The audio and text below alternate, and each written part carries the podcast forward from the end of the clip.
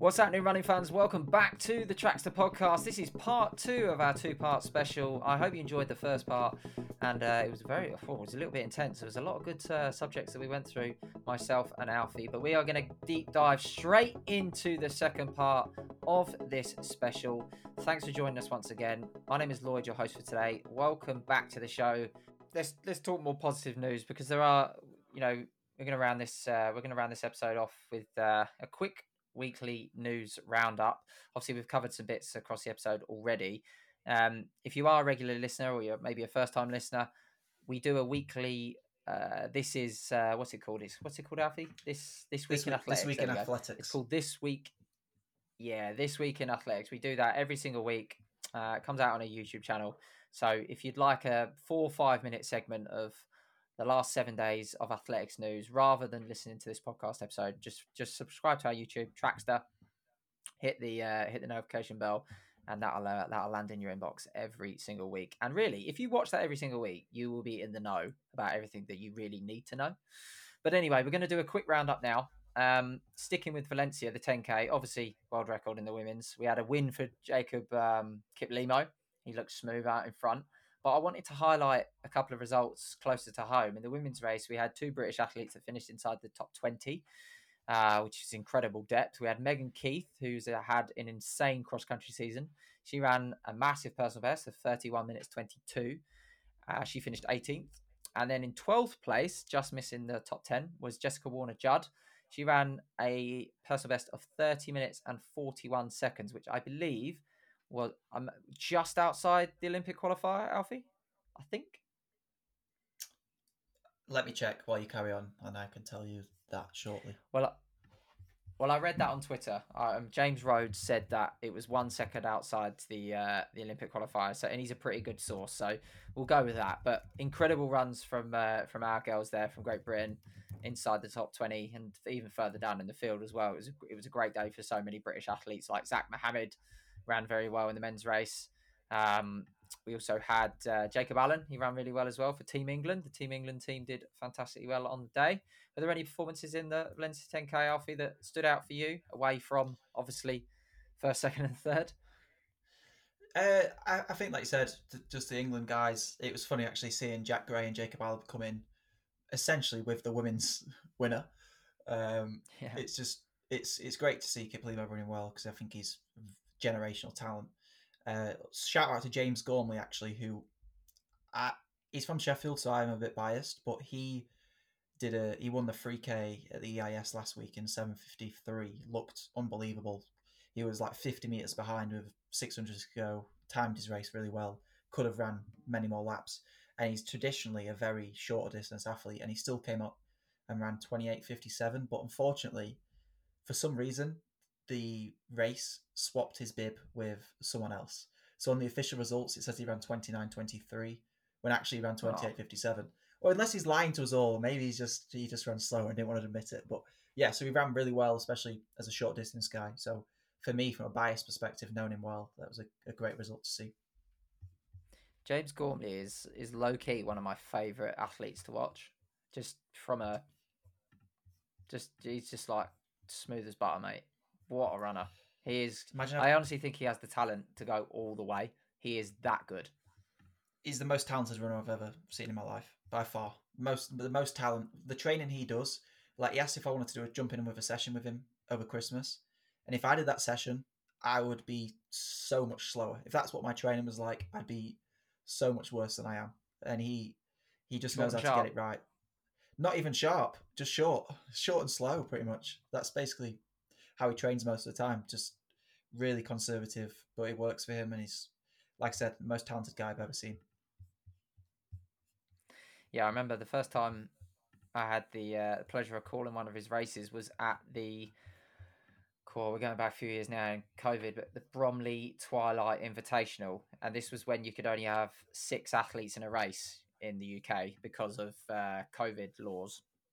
And James Gormley didn't get into the A race. The A the A race, three thousand meter race, was won by Mark Scott. He ran seven forty. James West was second in like seven forty one. Third was like Phil Sesemann. Fourth, Johnny Davies. I think last place was inside 750. It was Alex Yee was in it. Alex so the Yee, field yeah. was Mark Scott, James West, Phil Sesemann, Johnny Davies, Alex Yee, and a pacemaker. So there were five in each race, and then a pacemaker, and that was amazing. But James Gormley, he won the B race in 759 or something like that. But his last lap was about 54, 55 seconds. Um, and then a few years later, uh, more recently, he did come back. I'm just trying to remember now. I think it was come back. No, sorry, it was a, it was a, it was sorry, it was a BMC. I was commentating a British Milers Club race with with Hannah England, and obviously James Gormley went to Birmingham University, so Hannah knows him really well. And I was commentating on this race, and she was the lead commentator, and she was talking about the first and second athlete, and James Gormley was a little bit further back. It's about ten meters off the front guys, and about two laps to go. I just said to Hannah, I said, if James Gormley is still there with 600 meters to go, I will bet my entire bank balance and this house that he wins this race. And lo and behold, he ran a 55 second last lap and won it by about 50 meters. It's just an Do you know- absolute enigma. Do you know who came second in that race? Did you come second? Yep, I came second. You understand the kick, mate. His kick was insane. Yeah, I, I um I got told by my coach just follow whatever James does, and it's easy to do that until he does some something like that. And I can remember like I closed fast because I was in like sixth with a lap to go. I think I closed in like fifty eight, and James still got away from me whilst I was going past everyone else. And I was speaking to him after, and he was like, "Yeah, I could. I, I was. I had another gear there. I just didn't want to go into it." And I was just like, "It's just unfair." What a beast. But um, yeah, rest of the news. So, what we've got coming up, obviously, this weekend you're racing at this international cross country meet on Saturday at Parliament Hill. Parliament Hill, arguably known as the home of cross country running, it's been going on there for donkey's years. It's such an iconic venue. The race itself, which was originally uh, sponsored by On Running, now no longer sponsored by On Running, um, is going to be the trial race for the World Cross Country Championships. Do I have that right? Yep, but only first place gets selected. So only first place gets the gets the seat on the plane, but it's going to be a bit of a different format of cross country running. There is going to be a live stream, so we urge you to watch uh, watch on Saturday. It's live on British Athletics YouTube channel, um, but it's two kilometer laps. So I think what they're trying to do is they're trying to basically take the night of the 10k PBs and put it on the grass. So there's a beer tent. I think there's music, two kilometer lap, so really spectator friendly. Um, so it's a great innovation. Um, but I suppose we should talk about. I don't know whether you saw it this week on Twitter, Alfie. There was a little bit of um, negative press around the race. Did you see it? Yes, I've seen it. Yeah, it's uh, well, you you you take the lead on it since I'm racing. I'm a bit I'm a bit more biased towards it as a whole, aren't I? So Well, I saw a tweet from Ollie Laws, who works for On Running, about a week ago, and he, I think he either quoted or he applied, he replied to a tweet of British Athletics. British Athletics were promoting the race, and it was like, you know, this is coming up on Saturday. Go and watch. Blah blah blah. Classic spiel, and I think they got about ten likes on the tweet, and Ollie Laws replied to it saying, um, yeah, good work. Something like good work with your 10, 12 likes that you've got on this. Uh, the momentum was building when On was sponsoring it back in uh, whenever it was until you dropped us. And I was like, cool, that's a bit close to the edge. Like he's gone for it there, considering he works for On. And but then at the same time, I know Ollie, and he doesn't really mince his words. So I was like, right, I need to kind of do a bit of digging, a little bit of a investi- investigator journalist hat went on, and I found out that obviously British Athletics are sponsored by Nike, so they dropped on, but they were previously sponsored by Nike. So I was a little bit like, well, didn't you know that already, kind of thing. But I don't know whether that contract was up for renewal. Who knows? So I was biting my tongue because all week I was like, last two weeks I was like, I've not seen any promotion for it. I've not seen anyone talking about it because I was going to race it. I wanted to do it. I was really excited for it. I couldn't even find out where to enter it. I had to go through about four loopholes on the British Athletics website to find a side side door to, to even enter. And it really bogged me down. I was like, this race deserves so much better. Like this innovation deserves so much better. This sucks. And I eventually tweeted, quoted the tweet saying that look, I ain't I ain't going. after the fact that there's barely been any marketing of it, no promotion, and on are not involved. And obviously, you know what draw on bring when it comes to an event. I was like, oh, I'll just I'll just run at home. And I said, I obviously, I said about their Instagram page. They created an Instagram page for the race nine days out from the race. I, begs begs belief. Like marketing a race nine days out. Like it. If I had to summarize this whole situation, it's that it's that old rhetoric of put a race on and people will come. Yet, how many years have we got to see stadiums that are empty, races that have got no one in it, no one watching it? And the reason why there's no one watching it is because the people that know about the sport either haven't seen it or aren't interested in it because you've not really built any excitement. And the people that don't know about the sport, the people that don't even watch athletics, are you actually expecting any of them to turn up?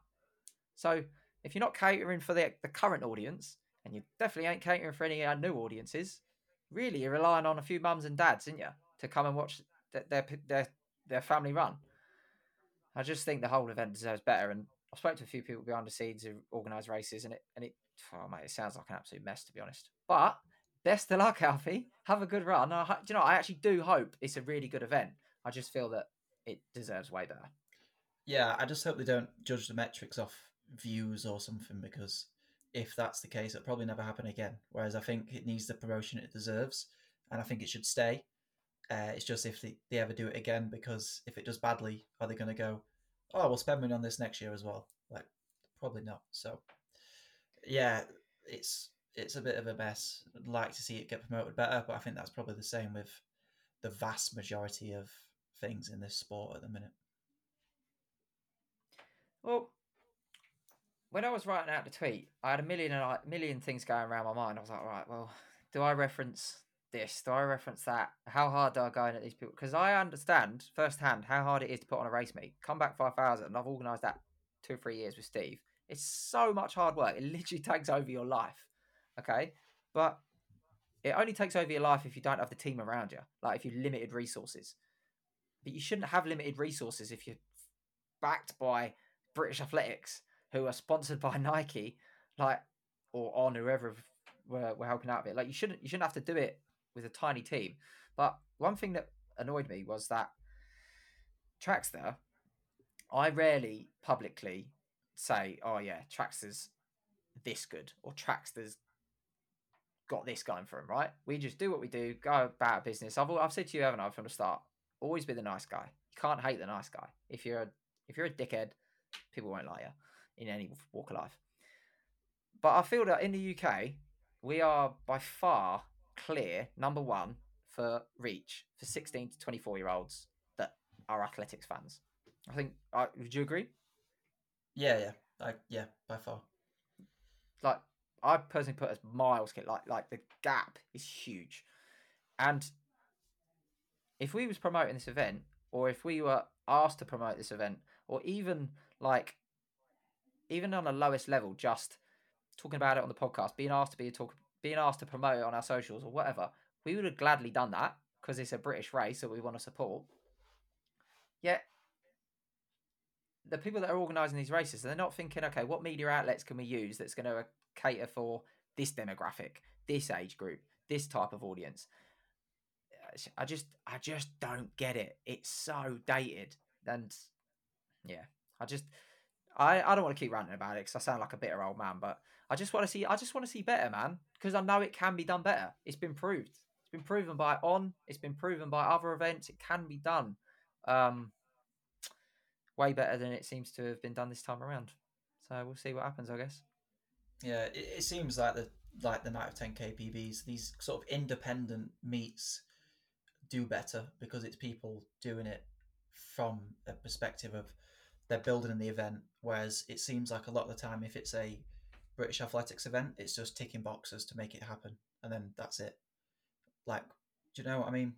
Um, I don't want to, uh, uh, you know, I guess it's you don't want to bite the hand that feeds you, kind of thing. But it's it's undeniable, isn't it? So.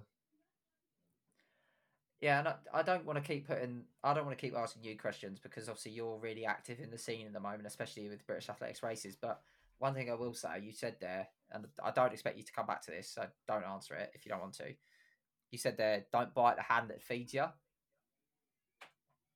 At which point has that hand fed you? Like, I don't see that hand feeding you at all, mate. So I'll leave that thought with you. You don't have to respond to that. We can talk about that off camera. But ultimately, I just want to see better for our sport because I know it can be better. So to round off, Alfie, one final topic that I want to cover before we um, introduce Chris to the show for uh, for a conversation about the Top Flight Race Series. I noticed this week on TikTok. I mean, mate, you're all over TikTok at the moment, aren't you? I mean, you are going viral, boy. What can I say? It's very. I'm very. I'm very proud. I'm like a proud parent. I'm very. I'm very happy for you. You deserve the views because your content is good. It's concise. It's to the point, and it and it actually brings value, which is great. But I do have one question.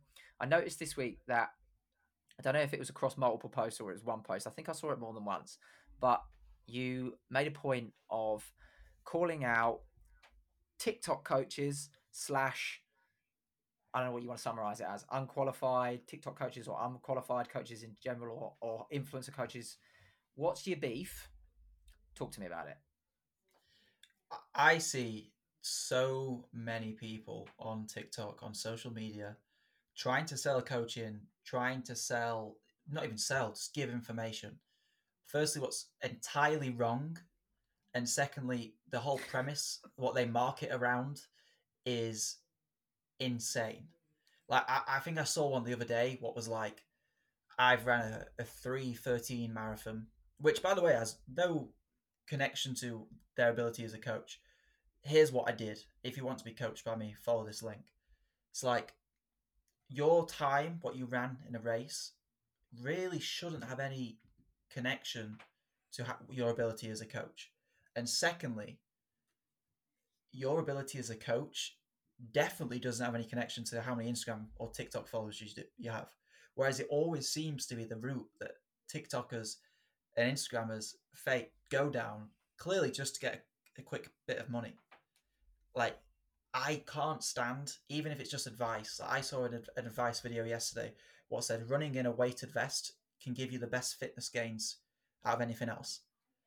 It'll give you the best way to get injured quickly and ruin your mechanics. But they said that and they've got followers and people believe it. And it's like, it's so toxic and bad for the average population. Like, in one way, there's been a massive rise on run clubs, uh, all this through TikTok and social media, which is great. But then you've got these people who are just talking absolute nonsense and think that they can somehow in their head believe that they've got this platform and know what they're talking about, maybe because of the followers that they've got.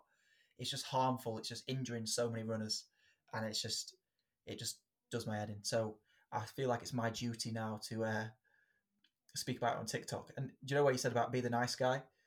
It's it's hard to do, be the nice guy and say it. So I'm I'm trying to very step carefully with what I say, but I'm wanting to say a lot more on TikTok, um, which I might try and figure out a way to get across because it's it just it does my head in. It's really not good for uh, the average average runner who sees a TikTok and goes, "Oh, let me try that." It's just awful. Well, it's interesting. You the reason why I brought this up is because uh, just under two weeks' time, I'm going on a podcast with Runners World, pretty big podcast, and reason being is I got invited on to talk about this topic, to talk about unqualified coaches in the UK. This is um, influencer coaches without qualifications, and basically the influx of people that now class themselves as coaches, whether they do it to profit in various avenues or not, and the harm that causes to individuals, but also the coaching industry. Now, I've been coaching. I was coaching online from 2000 and I've been a coach for 10 years now, but I've been coaching online from 2016 slash 17 until last year.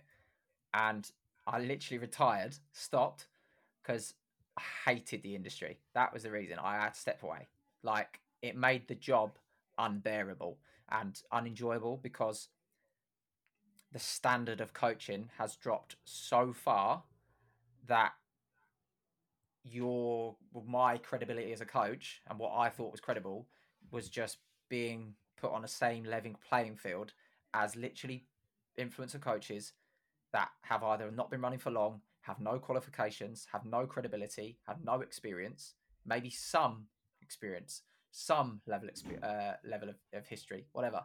But my main gripe with this is that running coaches are not regulated in the UK, and that really needs to change. Let's imagine you go down to your local leisure centre, and there's a swimming pool there, and you walk up to the counter and you go, "Hey, love, I'm a swimming coach. I'm coaching a few swimmers in the pool. Do you really think they're going to let you in? No chance. Some Tom, Dick, and Harry off the street. No chance, mate. You'd be called a paedophile. You'd be the old Bill would be down there in five minutes. Okay. Now I'm not calling coaches on TikToks paedophiles. That's for certain. But what I'm saying is that along that aside from that, it's harmful for individuals and there is a risk of injuries and all of that sort of stuff. Aside from the fact that it is so harmful for the coaching industry and for coaches that have actually worked for years to get qualifications, it took me five years to get to my level of qualification. It's actually a massive safeguarding issue like a huge safeguarding issue. You and I both know of a coach that has been completely um, exiled from loads of groups because of their personality. Right? We could go. Oh Christ, that that's very extreme scenario. Now, if that coach was qualified in the UK, then as an athlete, you could report them to British Athletics, and they'd be they'd be investigated. But because they're not qualified, there are no rep, there's no rep, there's no there's no um, repercussions. There's no there's no justice there. So let's say that something quite bad happens. Say a coach takes advantage of an athlete, an athlete coach relationship. That athlete has no security. That athlete has nothing, has no national governing body to look after them.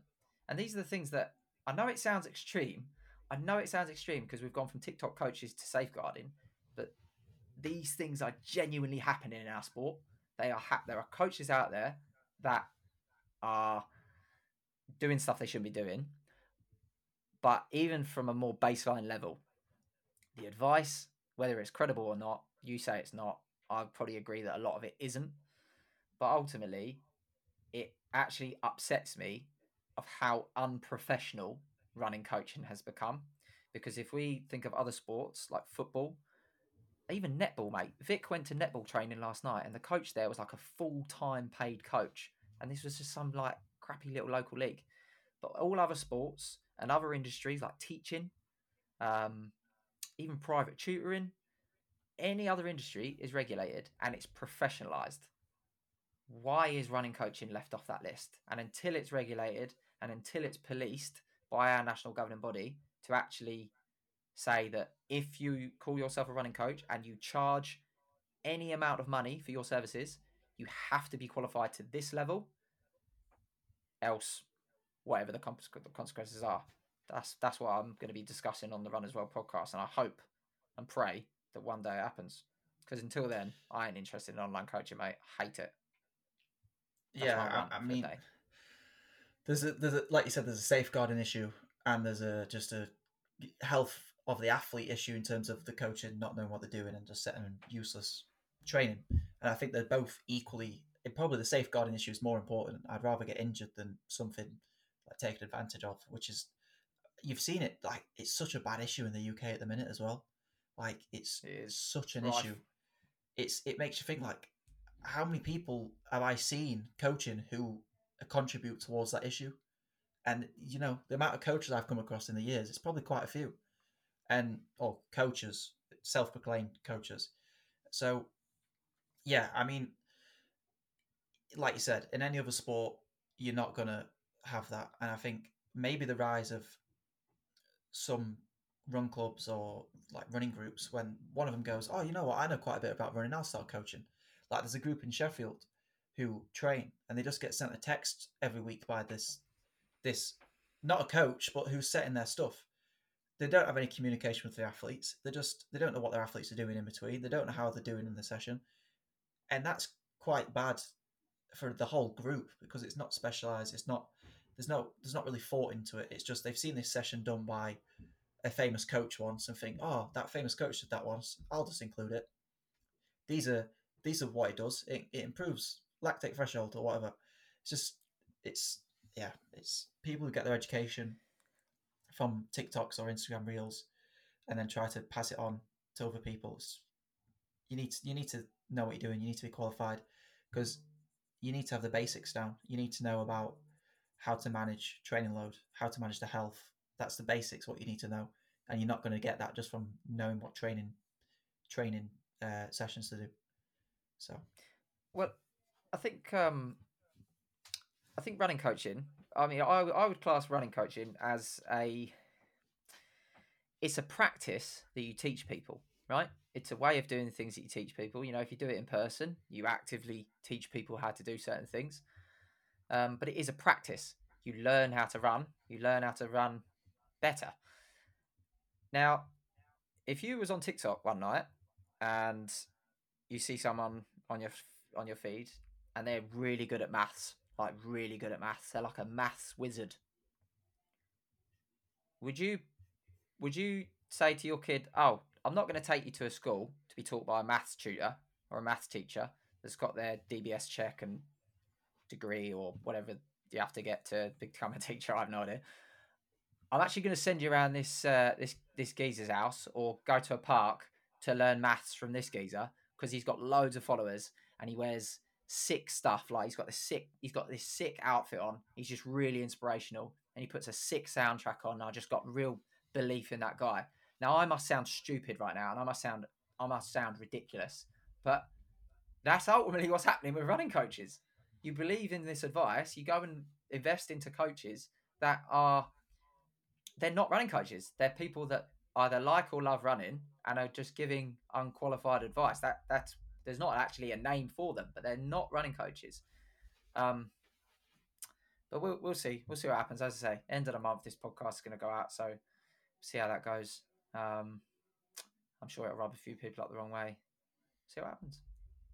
But um, obviously, Alfie, we're gonna we're gonna wrap this conversation up. We're gonna get Chris on the show now to talk about this top flight races series, which is uh, brought to you by Run Through. Sixty thousand pounds worth of prize money is up for grabs across the twelve races, all up and down the UK. And we're going to chat to Chris now, who is the race director for the series, and see what his thoughts are about it and where you can tune in to follow along. Welcome to the show, Chris. So, we're going to take a short break from the podcast episode to talk to you about today's sponsor. This episode is brought to you by Pillar Performance. For those of you that are new to the show, Pillar is a sports micronutrition company who have developed products that intersect between pharmaceutical intervention and sports supplements for athletes. Recently, myself and Alfie and the entire Trackstaa team have started taking Pillar Triple Magnesium, and it has been an absolute game changer for our sleep and recovery. This is the same magnesium used by athletes like Charlotte Purdue and Olympian Brett Robinson. Now, normally I take it about half an hour before bed each night.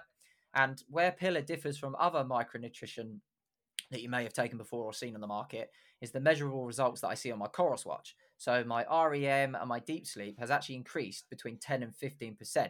Now, not only that, if you've got a Coros or you've got a Whoop or you've got a Garmin, for me it's a Coros, my actual recovery score has increased since taking the triple magnesium. And that is massive whilst I'm training for my upcoming marathon. So if you'd like to get involved with today's sponsor and you'd like to try Pillar today, head to pillarperformance.shop. Or if you listen to our episode in the USA, head to thefeed.com forward slash pillar and enter our discount code Trackstaa for 15% off. So that's Trackstaa for 15% off all of your first time purchases with Pillar Performance. But enough of that. We're going to get back into the show. Let's crack straight on. All right, welcome to the show, Chris. How are we doing, mate? Yeah, um, really good. Thank you very much. How's your day going so far? What have you been up to as the busy man that I know you are? Yeah, very very busy. So working hard on Newcastle 10k, getting all the preparations in for this weekend. Actually doing a bit of um, testing for the live stream that we've got. Um, we've been doing live stream for some of our events, but without commentary because it was a bit of an extra step. So hopefully we've got that nailed down so that it's going to be really engaging for anybody tuning in to watch.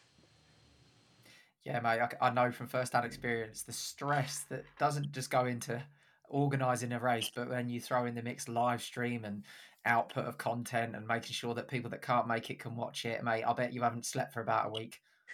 Yeah, well, it's all it's all part of it, but it's all worth it on the on the day, especially like for delivering a new like event that we've got this weekend. Like we've got two and a half thousand runners coming up, so to get a new event on the calendar with the top flight element in there as well, like yeah, not not sleeping, but for good reasons, just excitement really.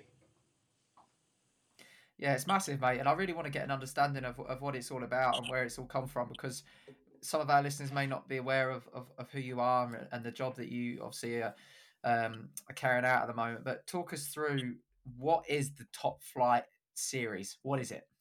Hopefully, some of them still remember me from running because I haven't been I haven't been out injured and um, haven't got that old over the last few years. But yeah, I've obviously come from like a middle and long distance background. I've sort of been in this scene for like 20 plus years trying to run it.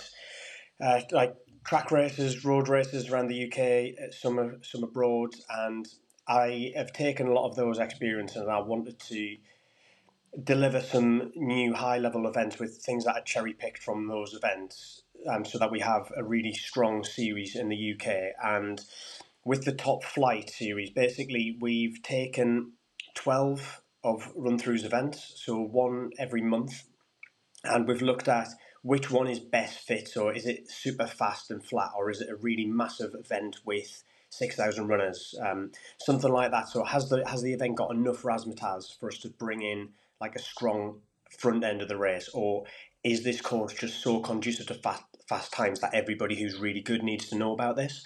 Um, so that that was the idea. Uh, of the of the series. We've got one per month. We've tried to spread it geographically. So um, we've got there's some in, in London and Battersea Park. We've got some in the south, some in the Midlands, some in the north, and some in the northeast. Obviously, I'm from the northeast, so I've managed to get like Newcastle, Quayside 5K, Jarrow 10K on the program of ones that are already established. Other venues that people know about are Battersea Park. We've got three events there. We all know that type of flat and fast.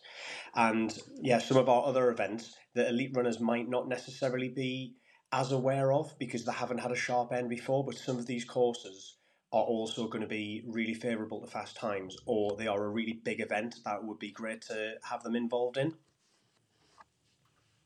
Yeah, it's interesting, mate. That that point you made there about some of some of the courses that people aren't aware. It's it's always interesting because as soon as a course is widely known as a quick one, it becomes famous in the UK overnight, and then it's stacked for the next decade. So it's great that we can highlight, or you guys can highlight some of these courses that are lesser known.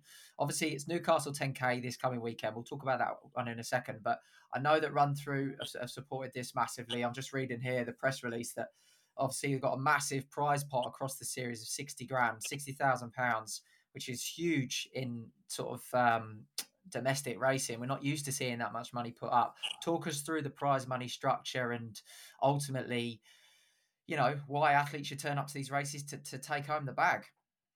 Yeah, so we wanted to have a narrative and something that somebody could um, get, they could buy into and they could follow over 12 months. So they can buy into every individual race and into the whole series. So, in terms of the whole series, we've got uh, a prize pot which goes from a thousand pound down, which will be rewarded at the end of the season with our like series finale at Ribble Valley. And on the way there, the runners can pick up points if they finish in the top 10 of any race. So basically, we've got a, like a, Grand, a F1 Grand Prix style point system from 25 points down to one for first to 10th in any of the events that we've got.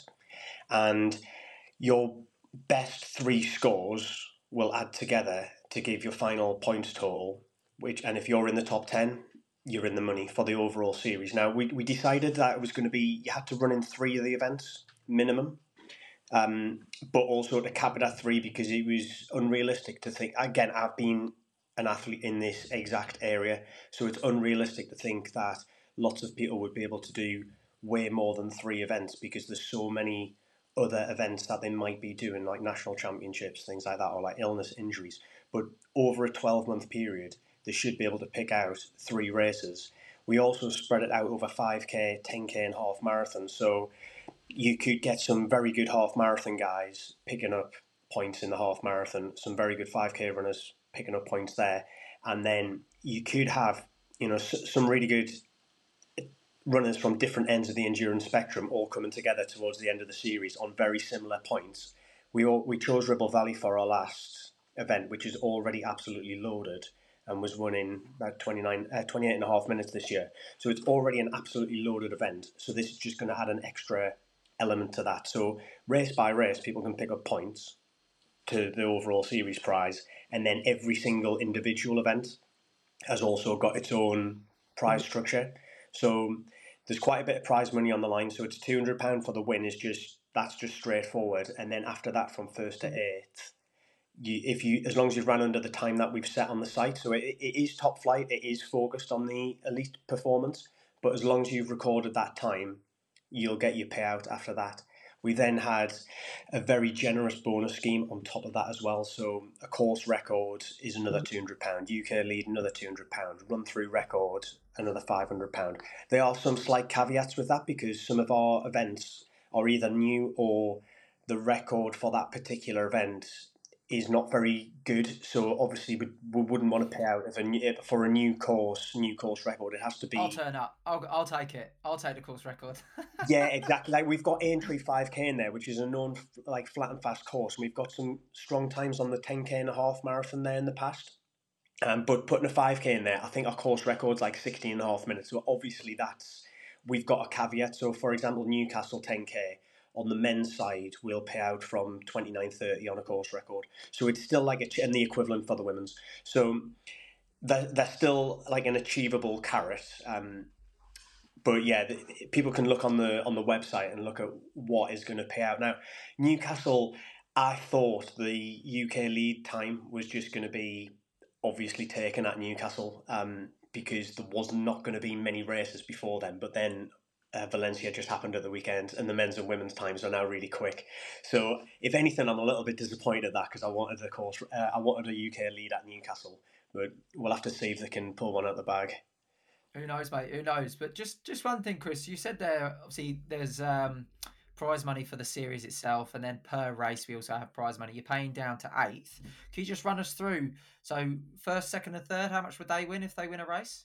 So um, you get two hundred pound if you win and then all the other money is cumulative. Okay, so as long as you're in the as long as you're under the trigger time. So for the 10k, it's 30 minutes, and it, it's all based around that. So that all these times are well achievable. So it would be another 250 pound for that. So if you won under 30 minutes, it's 450 quid. And then second place would get uh, 200, 175, 150, 125, 175, 50. So it doesn't drop off like massively um, so it, it is encouraging a strong performance right the way through. So, like in terms of the money cumulatively added up, the example of Newcastle there for this weekend, you get 450 quid if you win under 30 minutes. But if you're under 29.30, that's another 200 pound on top of that. Wow, nice. So, it's a payday. Exactly. So the money can stack up, and then we we have tried to spread it over the 12 months, but because our events are already on the calendar. There's not an exact month in between. So our next one, Warwick, which is a half marathon, is only two weeks later. So it's been a little bit more difficult to recruit for that because it's a half marathon that people haven't necessarily heard of in the in the in the elite field. But if you have a look at those bonuses and what the UK leads currently are on the men's, especially on the ladies' side, um, these races, if you have if you just look at the UK leads and the potential course record bonuses, they could easily get swept up. Um, so yeah, if anybody is interested in running, for example, Warwick in two weeks' time, have a look at the bonuses and just think, well, yeah, I could, I could scoop those up. It's not a super deep field there. Like it's going to be harder to achieve the top eight in Newcastle, for example, than it is at Warwick because we've had a lot more interest. So. Uh, yeah, hopefully we'll get people engaged in these first few events, and then as the series develops, the the fields get stronger and stronger. People associate um, the top flight brand with a really fast elite race and then more sign up. And like you said, once people discover that some of these courses are extremely conducive to good times, the following year, uh, people will want to flock to it. Most definitely, Chris. Most definitely. So this coming weekend, Newcastle 10K. That's going to kick off the Top Flight Series. Who are the, the some of the leading runners and riders that we've got to look forward to seeing on the on the weekend in the men's and women's races? So it is pretty. It is pretty loaded. Um, I'll start with the with the ladies side. So ladies can go first. Go first, yeah. So we have um, Emily Kearney coming up, who was second in Ribble Valley, so she is in very, very good form and wasn't far outside of her PB at Ribble Valley, but uh, it came off the back of a marathon in Valencia. So I'm expecting Emily to to win and hopefully scoop up the bonuses. And then behind her, there's a group of Northeast leading ladies who are also in really good form. So you've got Sophie Pikett, who has been winning a race, at least one race won every month from August right the way through. So she's in a good winning form. Wow. And is very, very evenly matched with Jasmine Wood, who's a like England international, really young, and she's just ran nine thirty indoors last week. So they're, they're all they're all coming in in really good form. So that one's going to be exciting. And on the men's side, at the sharp end, we've got Callum Johnson, so fresh off uh, finishing fifth in in Liverpool and went to the European cross country. So Callum is always in good shape. He had a little bit of a break after the Europeans, and that was more of a mental break. Obviously, still been still been training hard. Decided against Parliament Hill, and is is going to go for it at Newcastle. And I, I can envisage this being a very very close battle between him and Cameron Allen. So Cameron Allen, uh, both their PBs I think are 28-37, so they're very evenly matched on paper. Cameron ran exceptionally well in America, and it's taken a little bit more time to adjust. But he just won a like he won one of the northeast cross countries last week by ninety seconds against a pretty good field. So that shows you that he is coming back into into really good shape. Uh, we've got uh, a guy called Dennis Kiplagat who's going to be based in the UK short term. He was sixth in the Ugandan Championships for the for 2021 and 22. So he's a sub 14 guy, hasn't got a 10k registered, um, but I'm expecting him to, to come and go out hard. We've got some guys coming from a bit further afield. So we've got Jonathan Escalante Phillips coming up. So he won Bath Half Marathon, ran pretty well at Telford, just outside of his PB, but again, will have had the half marathon in his legs. So I'm hoping that he could be up there challenging for a 29 minutes got a lad um, from the northeast, Joe Armstrong, who has just ran 14.12 out in Barcelona 5k a couple of weeks ago. So again, coming into the race in very very good form. So um, there's a there's a few other names there. We'll we can stick stick a link to the to the elite field, but yeah, it's sharp. It's it's shaping up really well for a for a first event. So yeah, I'm really happy with that. No, it's, it's looking good, mate. It's looking good. And in terms of you know our listeners, Chris, getting involved into this series, where where can they go to find out all the information, not just pre-race, but also how can they stay in in touch with the series and how it's progressing throughout the twelve months? So we have got a website, Top Flight Races. So if they if they go on there, if they can, if they want to enter, for example, they can just have a look on each of the races, look at what the free entry standard is, and fill out the contact form. That'll just come through to me. So it's got a link to like your power of 10 in there and as long as you've hit the entry standards which are very generous um, then we'll give you free entry there's an expenses criteria there as well so the better you are the more expenses we're happy to pay for you to come to the events as well so um, that's being quite generous and that's not actually factored into the headline 60,000 potential prize pot we're also saying we will get you here as well because some of these races might not be on your doorstep. Obviously, we're going around the, the country, so some of them are on your doorstep, but obviously some of them aren't as well. So yeah, we will be paying uh, expenses. We've also got uh, an Instagram channel of at Top Flight Races, which is pretty new, and we're going to focus the content. Um, on the upcoming events and yeah hopefully hopefully putting some good stuff out there. We're also doing what we're going to call the top flight show. So that is going to be on YouTube on Run Through TV.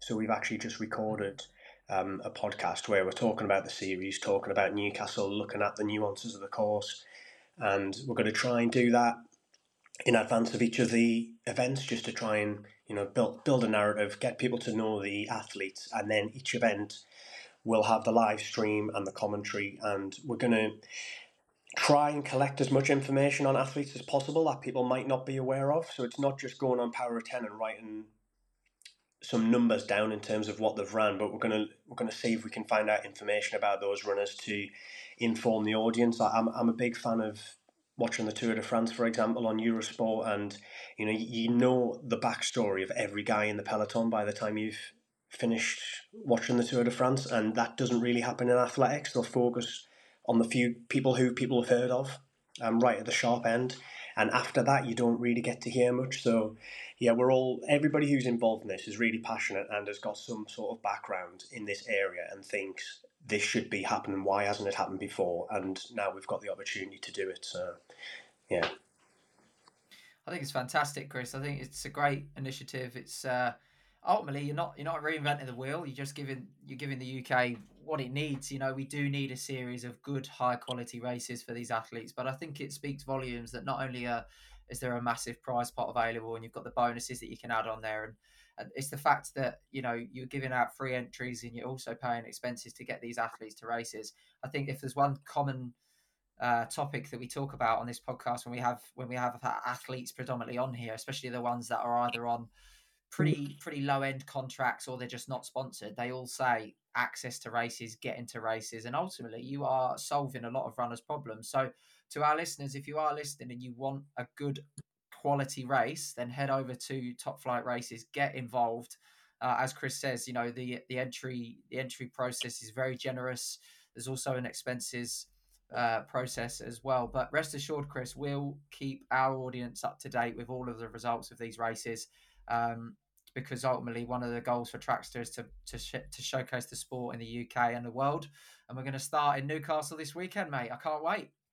Yes, yeah, it'll be it'll be great. So yeah, thank you for the for the ongoing support because I know you've supported us with some of the with the other races as well. So I mean, in twenty twenty three, the ones that are going to appear on this series, like the like I mentioned before, the Quayside five k and Jarrow ten k.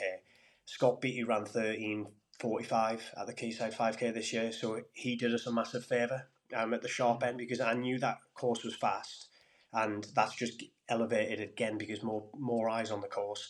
That's um, parallel to Newcastle 10K, so the Quayside 5K is on the cycle path, and Newcastle 10K is on the adjacent road, so it's it's a wider right. road, and it's uh, like it's really sheltered and stuff. So yeah, we're we're gonna get some super fast races, and yeah, hopefully we'll get some good engagement.